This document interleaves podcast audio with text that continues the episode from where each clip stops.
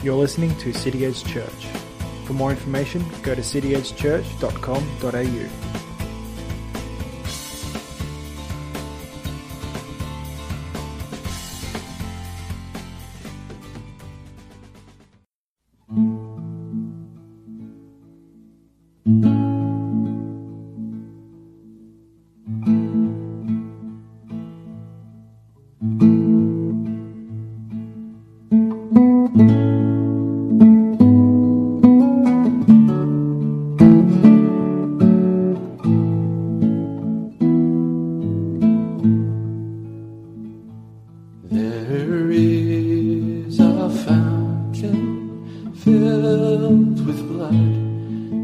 From Emmanuel's veins,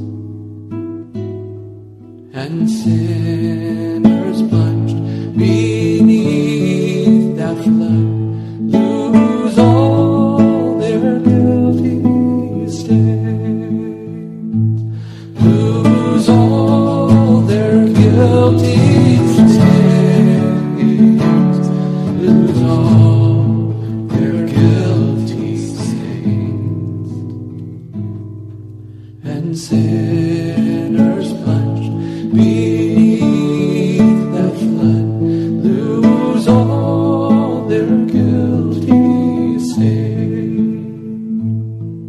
Sinners plunged beneath that flood lose all their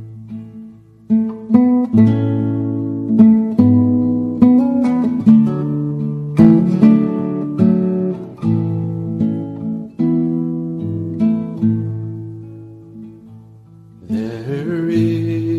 stains. Drawn from Emmanuel's veins, and sinners plunged beneath that flood lose all their guilty stains, lose all their guilty stains, lose all.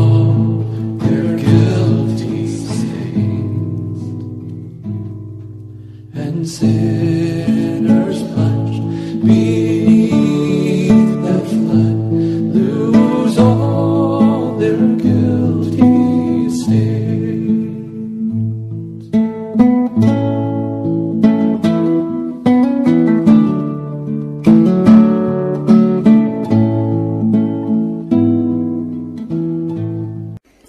So goes the opening stanza of a beautiful 18th century hymn penned by William Cooper. Cooper had a troubled life.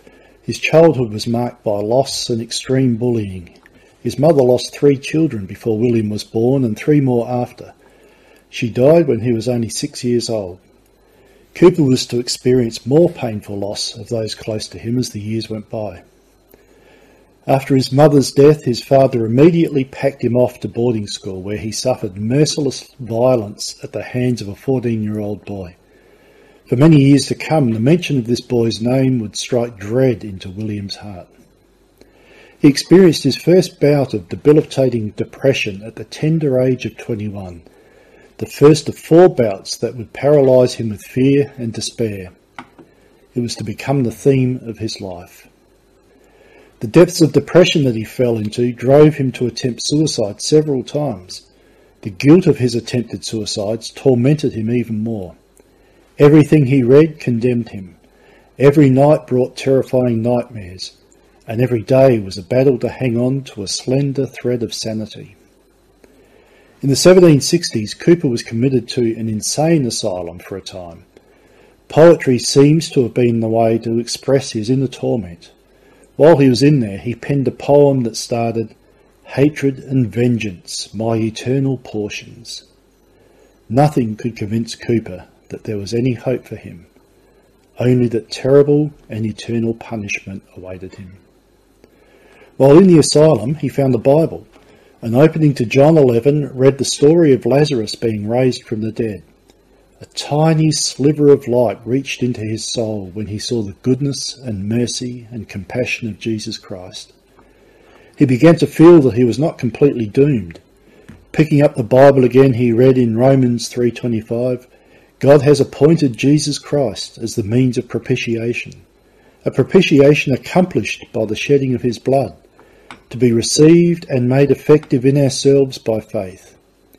God has done this to demonstrate his righteousness, both by the wiping out of the sins of the past, the time when he withheld his hand, and by showing in the present time that he is a just God, and that he justifies every man who has faith in Jesus Christ. Cooper later wrote of this event, "Immediately I received the strength to believe it, and the full beams of the Sun of Righteousness shone upon me. I saw the sufficiency of the atonement he had made, my pardon sealed in his blood, and all the fullness and completeness of his justification. In a moment I believed and received the gospel. My eyes filled with tears and my voice choked with transport. I could only look up to heaven in silent fear, overwhelmed with love and wonder." I wish I could say that was the end of Cooper's torment and depression. Sadly, no. Darkness and shadow was his near constant companion all his days. Had he lived today, no doubt he would be diagnosed with an appropriate mental illness and put on a drug regime to control it. But I wonder whether Cooper would have ever put anything of lasting value to paper if he was medicated. It seems that sometimes the greatest artistic and literary genius is accompanied by madness. After recovering and being released from the asylum, Cooper met John Newton, former slave trader, now turned Christian minister, and author of possibly the most famous and most loved hymn of all time, Amazing Grace. Newton took Cooper under his wing, talking with him, helping him, encouraging him. They remained lifelong friends. Newton invited Cooper to contribute to a hymnal that he was putting together for the people of his parish. Cooper contributed roughly a quarter of the hymns, including this one that we've just heard, which is actually titled Praise for the Fountain Opened, and another reasonably well-known hymn which begins, God moves in mysterious ways his wonders to perform. He plants his footsteps in the sea and rides upon the storm. Newton contributed the rest of the hymns, including Amazing Grace. Cooper wrestled with depression and mental illness for the rest of his days. At the age of 42, he experienced an attack of insanity that caused him to believe that not only was he condemned to hell by God, but that God was also commanding him to sacrifice his own life. As John Piper puts it, William Cooper's life seems to be one long accumulation of pain. His whole life seemed to be lived as though he stood before an executioner, just waiting for the final moment when his life would be snuffed out. Not entirely unlike his Lord's. It seems remarkable when viewed from this distance of 250 years that Cooper could write such a beautiful hymn of God's mercy from within the blackness and despair of his life. Interestingly, while Cooper was convinced that God's saving grace, once extended to a repentant sinner, would seal that person's salvation and keep it to the end, he just couldn't quite believe it for himself. All others were safe in God's care, he was convinced, but he was the one exception to the rule. But Cooper had glimpsed something about Christ, some precious gem of truth that his inner poet could not contain. What was this great truth that Cooper glimpsed about Christ? What was this light that shone like a beacon in a dark storm? He captures it in the first verse of this hymn. There is a fountain filled with blood, drawn from Emmanuel's veins, and sinners plunged beneath that flood lose all their guilty stains. This is the message of the cross. This is what Easter is all about. Cooper's Saviour lived his life under a dark cloud of humiliation and rejection and pain and suffering. He lived his life in the shadow of the executioner's cross. For Christ, there would be no escape either. His life was ordained, determined before the foundation of the world, to be a life of sacrifice until he became the ultimate sacrifice, the Lamb of God who takes away the sin of the world. Christ's life was lived for a single purpose, to bring salvation and reconciliation to a human race marred by sin and violence and unbelief. There could be no other way. Sin has torn our world apart. Sin tears apart families. Sin destroys relationships and turns minor slights into world wars. But worse, sin has put an impenetrable wall between mankind and God. Our pathetic efforts cannot even put a scratch in that barrier. Our good behaviour, our religion, our intellect, our heritage, none of it can break the wall down. It is a dividing wall of hostility, as Paul put it in Ephesians 2:14, and no mere man can pull it down. But there is one who can. One who came from heaven, born of a virgin, one who lived a sinless life, one who went around doing good, one who fulfilled every demand of a holy God, but received only rejection and execution on a Roman cross for his troubles. Jesus Christ satisfied the demands for perfect obedience on our behalf. He paid the penalty that was due to us, death. And by that death, he has torn down the barrier to make peace for us and reconcile us to God. Christ's blood cleanses us from sin, washing away every stain of guilt, so that we can stand with confidence and with clear conscience before God. But it came at the cost of his life, the only perfect life ever lived. And the preciousness of that sacrifice is captured in Cooper's hymn. There is a fountain filled with blood, drawn from Emmanuel's veins, and sinners plunged beneath that flood lose all their guilty stains. Cooper's was a strange blend of understanding the amazing grace offered to sinners in Christ's death, coupled with a heightened sense of his own sin and unworthiness to receive that grace. His hymn showed that he understood that there were no exceptions to who could receive grace, and yet that he felt that he and he alone could not. Cooper never let go of his hold on God's grace, as tenuous as it seems to have been for all his life. Lord, I do believe, help my unbelief, may well have been William Cooper's cry. The dark struggle of Cooper's life should give us all hope.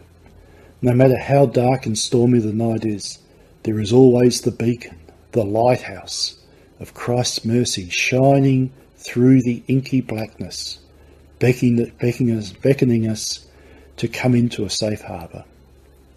And today, Easter Sunday, Resurrection Sunday, that beacon shines brighter than ever. Come to me, all you who labour and are heavy laden, and I will give you rest. The promise ever stands. Good Friday tore down the barrier between sinful mankind and a holy God.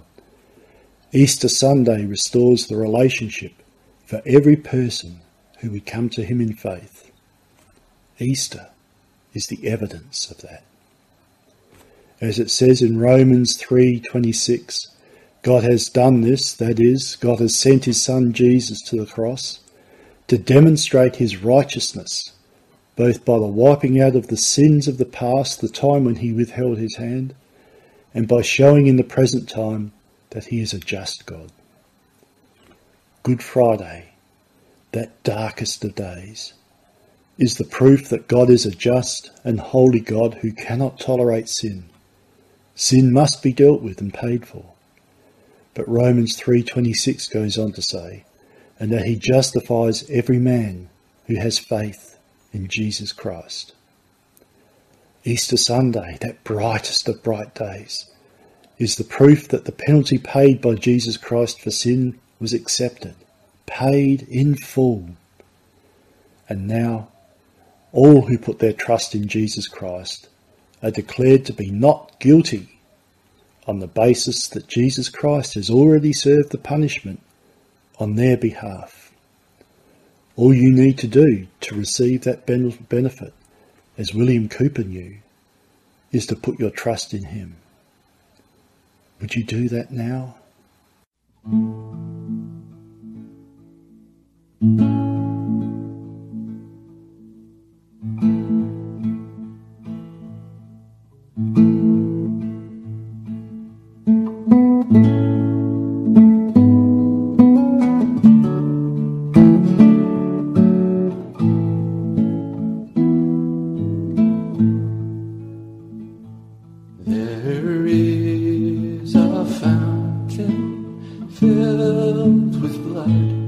Drawn from Emmanuel's veins, and sinners plunged beneath that flood lose all their guilty stains, lose all their guilty stains, lose all.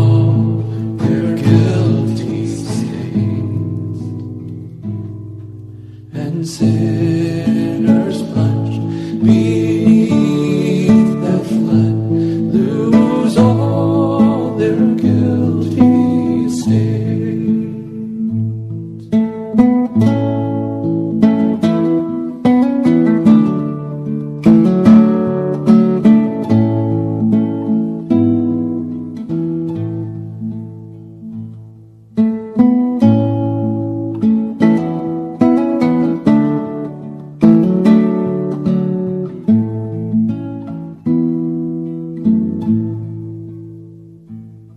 The dying thief rejoiced to see that fountain in his day,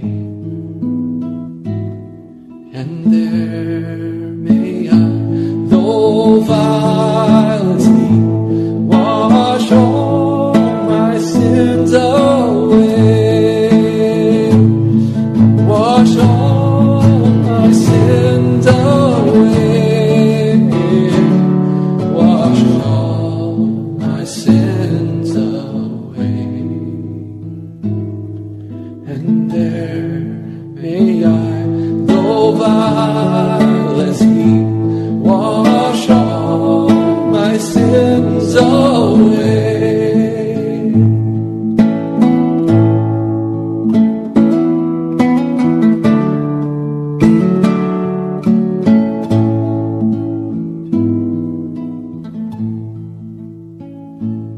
Thou dying Lamb, thy precious blood shall never lose its power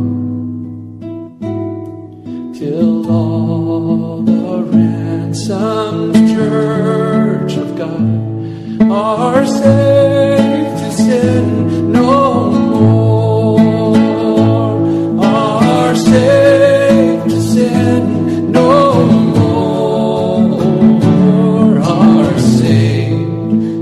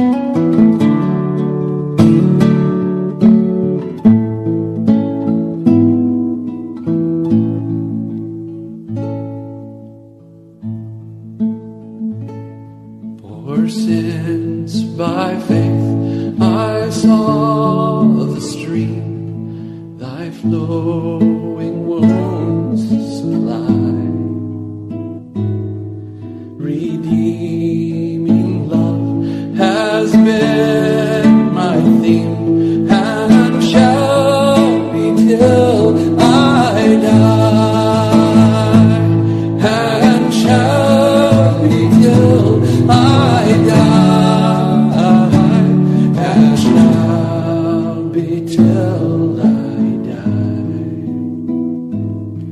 Redeeming love has been my theme and shall be till I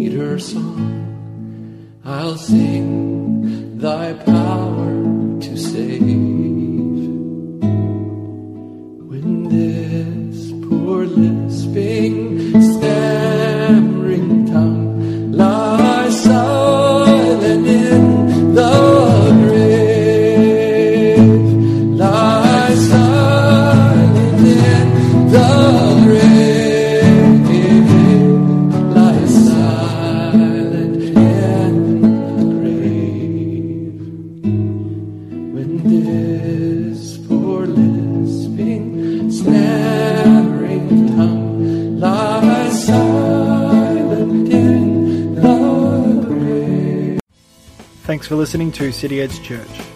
For more information, go to cityedgechurch.com.au.